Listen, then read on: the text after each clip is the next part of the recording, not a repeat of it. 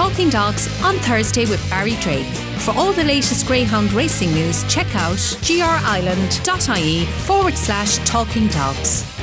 Yes, hello and welcome along to episode 65 of Talking Dogs on Thursday with myself, Barry Drake. Well, we are going to take a slightly different angle this week. We're going to speak to a man that was involved in the industry for a long, long time. He spent 29 years working as a control steward, and that, of course, is Michael Lundigan from Ardfinnan in County Tipperary. So it's hello to you, Michael, and thanks a million for joining us on the podcast. Delighted to. As I said, you're a man that was involved in the industry for a very long time. I'm sure you have some great stories and great memories. But firstly, I suppose, tell us a bit about yourself and your background and maybe growing up in Ardfinnan. Going back that far, we had only a couple of schools in Ardfinnan. We had the National School in Ardfinnan here. That's where I went on then to Cahir, to the secondary school, to the technical school in Cahir. Very good. And, what was your earliest memories of greyhounds, Mick? The earliest thing in greyhounds that I remember would be approximately 1954. Clonmel was the place to go. We were only 7 or 8 miles from Clonmel. We had getting transport that time and getting business, so anything we used to have to do was into Clonmel. And would there have been people within in your locality involved in the sport, Mick? In that time, there was an awful lot of country people involved in dogs, and especially farmers, who'd keep a couple of dogs and race them. But that's kind of more or less all gone now. Things have changed, and you have different scenes now, But those were the times. And the first big one I remember in Clonmel was the Grand Fire, winning the 1957 Produce Stakes, which was the first Produce Stakes. Wow. And he won that in 1957. And my father always had dogs. I ran a good few dogs, from time to time, with many great success. I know. And when you were growing up, did you ever think you were going to be involved in the industry? I didn't, but as it turned out. It was fortuitous because that time in the country at large, the things were bad and money was scarce and things were bad, and there was people, everybody were kind of looking for alternative employment or added employment, whatever it was, and we had only a small farm, whatever, and the position came up. Yeah, tell us about that and when the position came up and the process that you had to, I suppose, land the position. Oh, you had to land it, and there was quite a good few. And applied for the job that time, and I succeeded. A man by the name of very well known dogs all his life, Kevin Joyce. He was the predecessor of mine. But we got on well through that time in the dogs. Yeah, and so you got that job, Mick, and where were you based?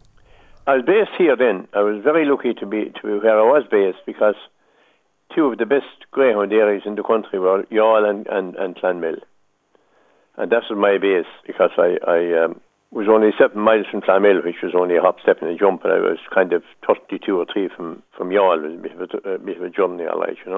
You were well used to the road to Youghal anyway, Mick? Well used to it, yeah. And my predecessor there, if you like to call that, was a greater character as well than Youghal, Dennis O'Leary, better known as Sonny. He was a great help to me when I started off because he had the experience and he was there and what have you. And of course, look, obviously, I think you said you spent 29 years in the job. You must have some wonderful memories, and I'm sure you'll agree that the greyhound people, they're the best people in the world. Absolutely, and always were.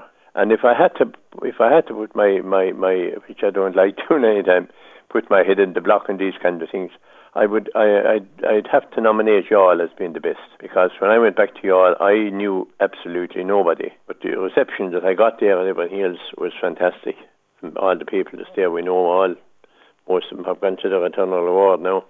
Yeah, and of course, as you said, look, you would have built up some, brilliant friendships over the years. A friend of mine who is still, thanks to God, with us, and Helen Harty, Sheila Spillane. She was there big in dogs that time. And of course, Finbar is still better than myself.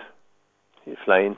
Finbar Coleman, yeah, another man that's done great work, for ground racing and Youghal down through the years. An absolute gentleman, because anything he did would be done properly. And of course, Mick, I suppose, look, you would have been involved in Youghal, I suppose, when Youghal was, I suppose, fair to say, in its prime. There were some wonderful competitions, Southern Oaks, bitch competitions, Dermot Coffee Unraced, Paddy Whiskey Stakes. They were all great events. And the support was all there, but you had national people that came every night, and they went. They generally had all their own people who went back to the same seat every night in the track. So the same people you see sitting in the front edge of the stand above and behind the glass. It was a great way of meeting people to that extent. Yeah, of course it was, and obviously if you spent 29 years in the job, it was obviously something you really enjoyed doing.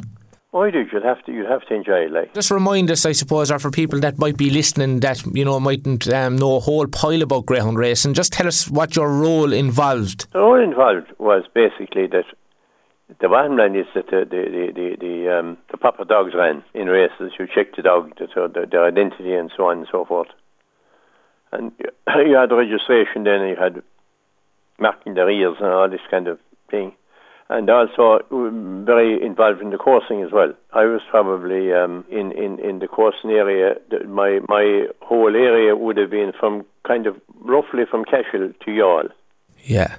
And of course, inside that area, like, was my jurisdiction, if you like to call it. Yeah, and of course, the National Coursing Festival then would have only taken place a couple of miles from your hometown, Ardfinnan, into Clonmel. I officiated that for God knows how long. The other one was in that just you talking about yarns. There's funny things that happened back in 1990. We had a Munster final in Hurland with Tipperary and Cork, and Tip had been hot favourites from the previous couple of years.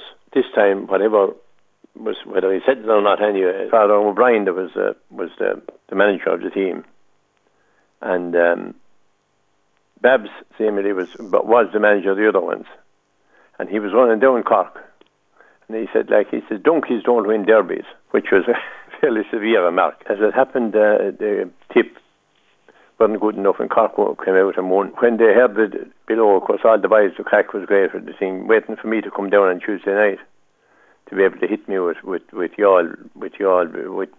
Cork. Beating Tip, of course, yeah. Tip. But the boys had got a donkey and dressed him up with a Tipperary flag and had him parked inside the tunnel cells for when the people would be going in, especially when I come in. But as it happened, I had only started a week's holidays the previous day, the previous couple of days. So it was always, I wasn't there at all. Weren't you lucky? Functioning for me, so. I'm sure you see a couple of pictures or something, though. Oh yeah, well the donkey was there after. We saw the donkey and everything after, but anyway, it's only all parts of the crack. Anyway, we got through that end of it anyway. So I have to go back to previous to that, to get moving on with it. I just came in with that one there. Before I joined the board, I was in his owners' federation. That was in the 70s. Very good. It was in 81 then that I joined the board. Clonmel and Youghal. And how long are you retired now, Mick? I'm retired now, 2009. And of course, you've kept your involvement, I suppose, within ownership and stuff like that over the last number of years. I've had dogs down along for a while now, but since the shortly after retiring, that time I joined a partnership with a friend of mine from Ardfinnan, Sean Mulligan. We've been great friends since. And as he has he's 50-50 with me with the damn of those good dogs that are on at the moment. Yeah, I'm sure you were getting unbelievable enjoyment out of the likes of Serene Ace there and Croker Spirit over the last couple of months. We owned Croker, we owned the Bowley's Champ dog ourselves. But the Serene Ace and Croker Spirit and what have you, they were we bred them, but they were. Yeah, that was the thing with those, and the mother has a litter on the ground again by Pastana, who is leading well, one of the prospectively Up and coming sires. And yeah, that's the way it would. Yeah, exactly. And of course, two of them greyhounds featured in the final of the Juvenile Derby. It wasn't to be on the night, but they ran well. A good friend of mine was second. He just didn't break on the night, and that was it. But there'll be other nights, so all of it. Yeah, I think is Edmund Ryan and Clareham that owns that. Serene Ace. So Aces, they've won a lot of races between them. There's another dog went to England that we had early on, and he has come out now. He's won a good few races. Very good. So a lot to look forward to. So going forward, Mick. Well, hopefully anyway, that's the way it will go. I'm sure you were, I suppose, delighted that time when Greyhound Racing Ireland and Youghal Track Supporters Club came to an agreement to continue racing at the track. I'm sure you would have been very disappointed if there was going to be no longer racing at the Youghal track when you worked there so long. In God itself, you'd miss it. You'd miss the whole scene. And they're great people. They're great people around there. Bertie is there for years and has done Trojan work for them to keep the place going. Is there anything else you would like to add? Going back, hopping a step over the hills to Clonmel, I'm presently a director of Clonmel Track. Very good. Fantastic place, isn't it? It's great. Hopefully things will get like everything else when things come back. That's exactly it. I was kind of part of the family while I was working in Youghal with all that. Yeah, of course you are. And I suppose just finally before we finish up, Mick, the Irish Greyhound Derby and the Laurels and all these big events are not long over. I'm sure you were following them with that close interest. And yeah. Great to see the top class greyhounds in action. You can do it now, and I suppose there's you can watch it now, and we said the telly or whatever. It's a good thing, but it's taken a lot from the crowd going to the track. I suppose, yeah. They're certainly different times. They're at home now in the comfort of their own fire thing and sit down at home and you watch your racing. Yeah, it's a big change, I suppose, since you started, them years ago, over, I suppose, 40 years ago. Well, I suppose it was long old travelling at home in the night time, but we never bothered it. It's a nice quiet road and we got away with it all down the long way. Never had a problem. We're glad to speak to you. You're well known within greyhound circles all over the country, and we're delighted you're enjoying your retirement, and the best of luck. We're doing that, yeah. And the best of luck going forward. Hopefully we'll ramble out. Talking Dogs on Thursday with Barry Drake. For all the latest greyhound racing news, check out grisland.ie/Talking Dogs.